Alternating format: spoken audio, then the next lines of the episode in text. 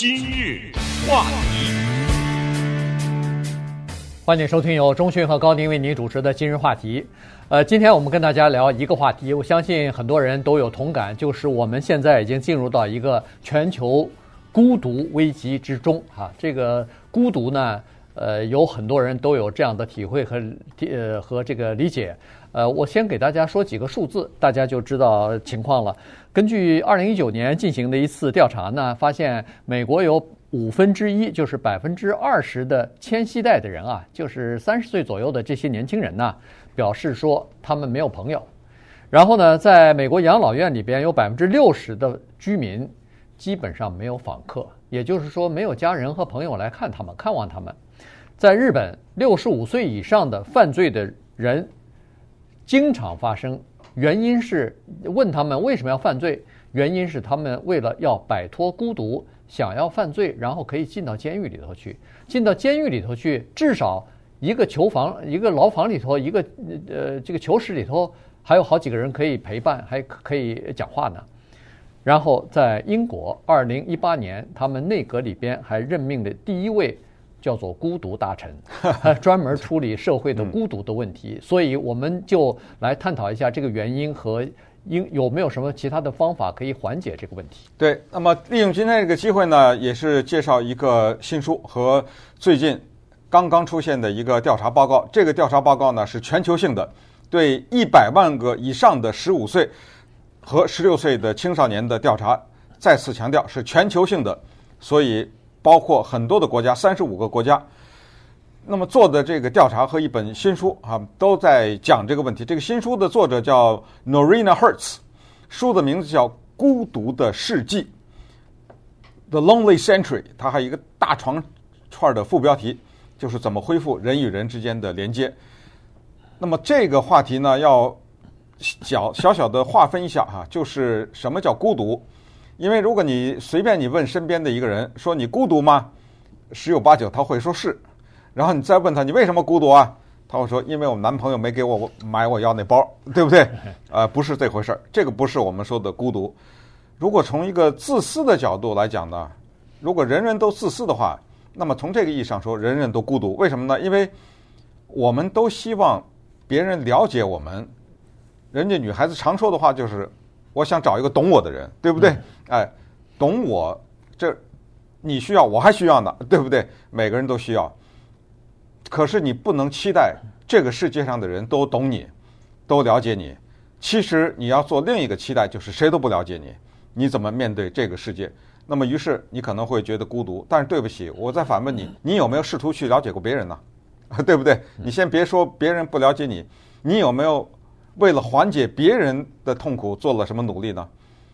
你有没有把你认为别人没为你做的事情反过来想想，你有没有没为别人做呢？等等等等啊，这种不算。我们今天说的孤独呢，是另外一个意义上说，可能是更深层一点的，就是一个人呢，觉得和他身边的人和甚至以及社会呢失去联系了，是这种孤独。而这个孤独的造成呢？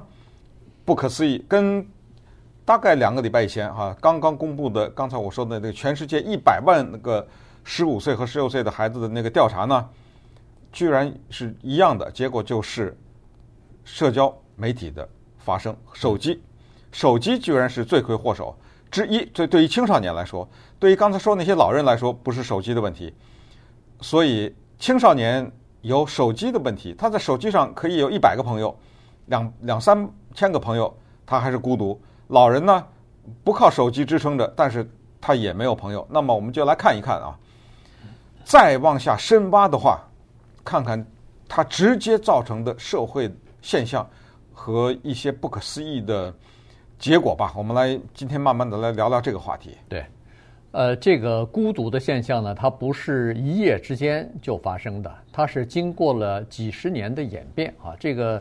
呃，我们仔细看一下我们周围的这个生活的常态，我们看一下，经济的发展呢，就会发现这一点。首先，智能手机的出现，它是一个非常矛盾的东西，就是说，它第一有了国际网络和智能手机，人与人之间的距离拉近了，但是同时又疏远了。它把那个远在天边的人的距离给拉近了，他把你身边的人给疏远了。那近也是假近。对，那个 近基本上是，呃，也不能说是假近。你你比如说，在我们大家的呃听众当中，肯定是有很多的亲人都在什么呃大陆啊、台湾啊、香港啊。那你跟那些人的地，就是跟在那些那里的远在天天边的那些亲人的联系，那是非常方便了。我是说，您那脸书上那个几百个朋友，那是那个朋友 根本就不叫朋友，那叫呃以前还说有个酒肉朋友啊，这个是平常时候是靠不住的。你只要有吃有喝的时候他来了。现在在网上，呃，就是你的那个叫做 followers 粉丝。那根本不叫朋友，那个就是稍微关注一下你贴出来的内容，那个你根本你也不认识他，他也不认识他，他可能知道你是谁，但是你根本不认识他。很多人都是这种情况。好，这个是手机的问题。刚才说过了，二零刚才说的这个大规模的十五岁到十六岁的调查呢，呃，全球性的三十七八个国家参加的，呃，一百万人。他们发现的一个关键的东西，就是在这三十七个国家里边，有三十六个国家的年轻人出现了一个同样的趋势，就是他们的朋友在二零一二年之前好几年没有什么变化，就是大家都觉得，如果要是感到孤独的话，那个比例是没什么变化的。但是在二零一二年到二零一八年出现了明显的变化，三十六个国家都出现了。大很多的年轻的孩子感到自己孤独，在学校里头就感到自己没有朋友，就感到自己的这个孤独。再一再一仔细看，原来是二零一二年开始，全球手机智能手机超过百分之五十了使用。那么有很多的十五六岁的孩子，他们的父母亲啊就开始给他们有手机了。所以呢，在这种情况之下，他们就。越有手机，手机的这个 使用率越高，就越孤独，这个就变成这样一个现实。那好了，除了手机之外，还有一些其他的经济方面的原因，比如说，大家城市化，在中国大陆这个情况非常普遍，呃，农村的人逐渐的搬到城里来了。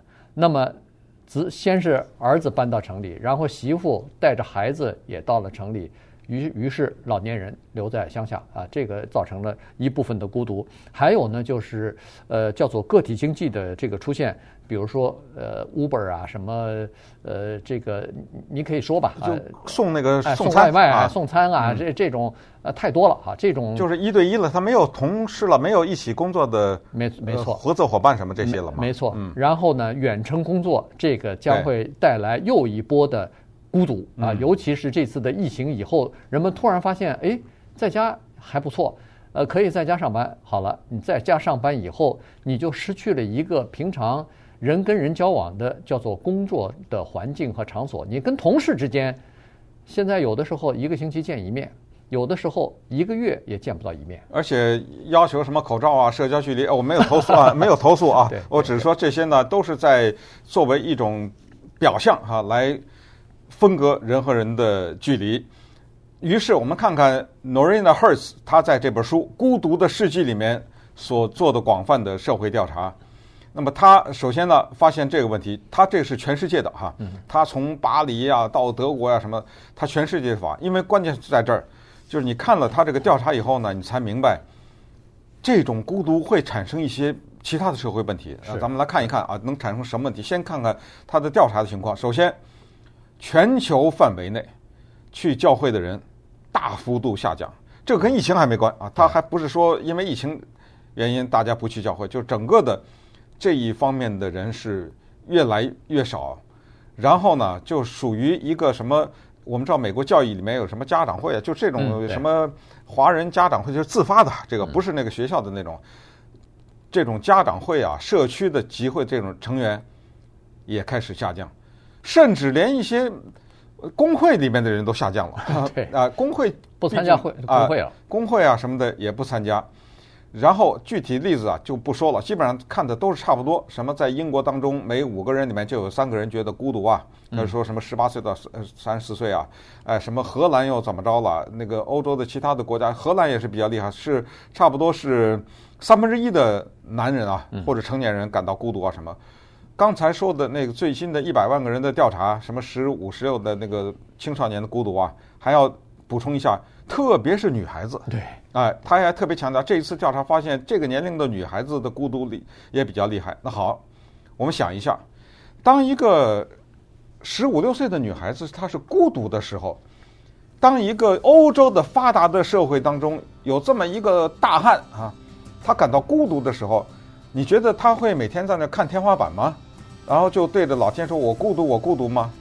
他有的时候会做一些事情，来排遣他的孤独。稍待会儿我们再看看，他们一般的来说会被什么样的地方给吸引去，以及对这个社会造成什么样的影响。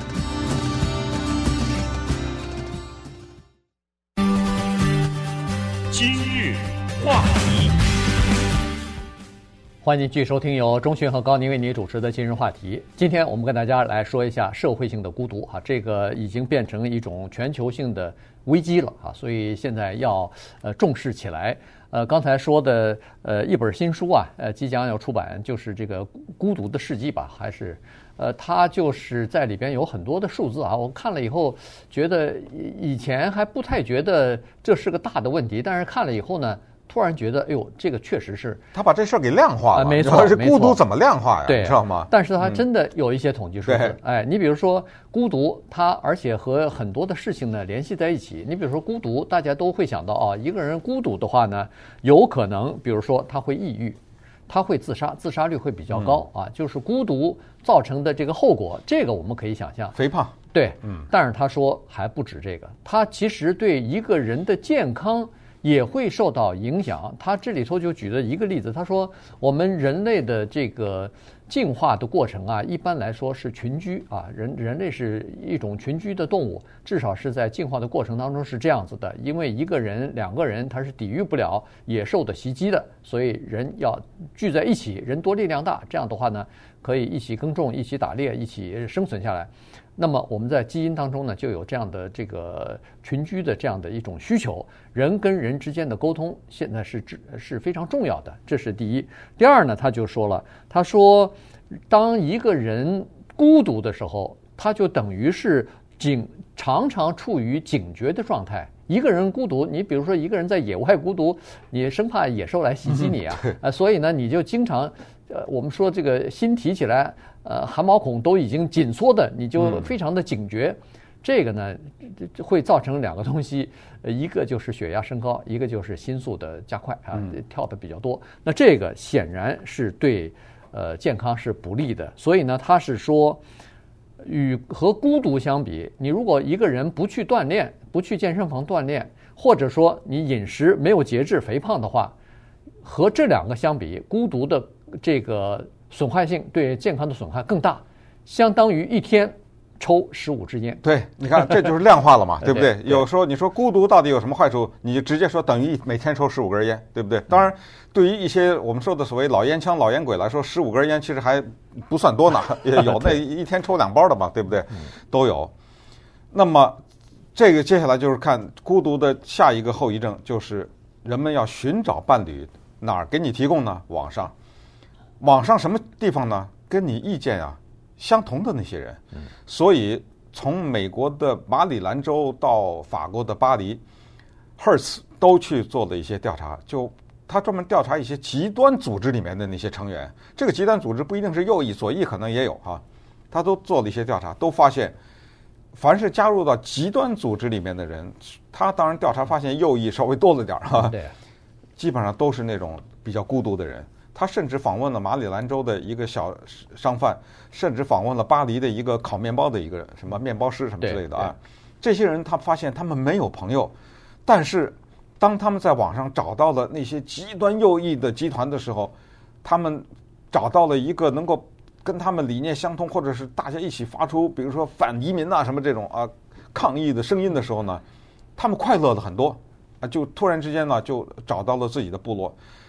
更进一步说，不可思议了。说实话，不看这书，我们根本不知道世界上有有陪伴服务。现在，对，就是有一个公司有一个网站，这网站给你提供朋友，当然你花钱租。这网站的提供多少个朋友给你啊？六十万，是不是？对，有六十万个人，也那么显然，它就是一种灵活经济，像我和高宁这种个体经，就这样。对，我愿意的话，我可以去，对不对？它就是一个 Uber 的服务。对。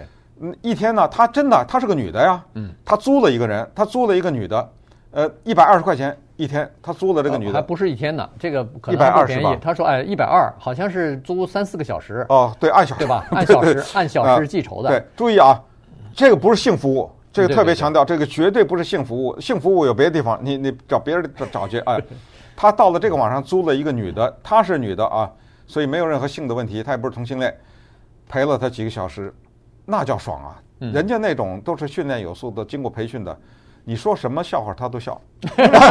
你生活中哪找这种人啊？没错，而且绝对的百依百顺。对，看着你的脸色，哎呀，这个生活中有这么个人可以支持支持，哪怕几个小时也爽啊，对不对？没错，嗯，这个他们俩一块儿喝个下午茶，然后逛个书店，呃呃，不，你说听你聊天，你想干什么他陪你。我不爱看书也没关系，你说逛书店走，我陪你去，对不对啊？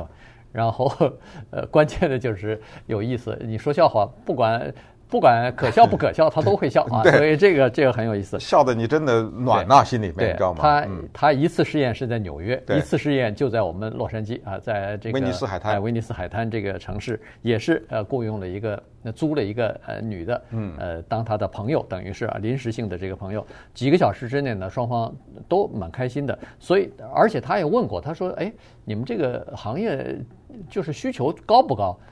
人家说需求还挺高的。你快点，我这下面还有一个呢，对对？我这陪完你，下面还有一个呢，对，所以呃很有意思哈。这个呢，就这种现象啊，实际上就产生了一个东西，而且以后这个东西会越来越多，叫做孤独经济。嗯，这个实际上就属于孤独经济。我们说的孤独经济，不是说造成孤独的经济，而是为了解决或者缓解孤独的这种。呃，排忧解难而产生的一些服务，嗯，你像这种临时出租朋友的这个服务，这不就是这个孤独经济的一种吗？对吧？也就是说，我再次再把这个地方强调一下，就是你家里有一辆车是闲着的，你可以开 Uber，对不对啊？你可以去，你家有个房子空着的，你可以把它做 Airbnb。你自己有的时候失业了，说实话挺闲的，对不对？你这种网站上去，就是说我愿意被别人出租。当朋友对不对？没错啊，没错。我我愿意啊，对不对？你给我一定的费用，你给我几百块钱，我陪着你啊，没事啊。当然，多好玩啊，对不对？这可能也是要一点儿，呃，要一点训练啊，就是说，就是那个网站，那个网站可能他会训练你，对对。否则的话，他办不下去了嘛，对不对？对。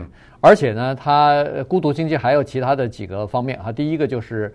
呃，韩国好像已经开始有了白天的叫做呃迪斯科哈，disco 舞厅，它是专门给老专门给老人服务的。哎，这个老年人他有的时候没有没有伴儿嘛，或者说是没有呃朋友。于是到 disco 舞厅去跳舞，然后找找找舞伴儿。那你要说从这个意义上讲啊，中国大陆的那种什么街舞，不是那个叫什么大妈？大妈，那个叫什么舞来着？广场舞啊，广场舞，对对对，那个你还别说，还真起到一点作用了，哎，真管用啊！都是退休人员在一起，这个其实是一个非常好的就是聊天的办法。刚才说为什么女孩子从小就开始有点孤独，原因是女孩她那个闺蜜啊，她是有闺蜜，她是有这个需求的，有这个需要的。闺蜜之间要 要把自己的一些苦闷啊什么的事情都要讲出来的，她不讲憋得心里难受啊，所以会造成心理疾病。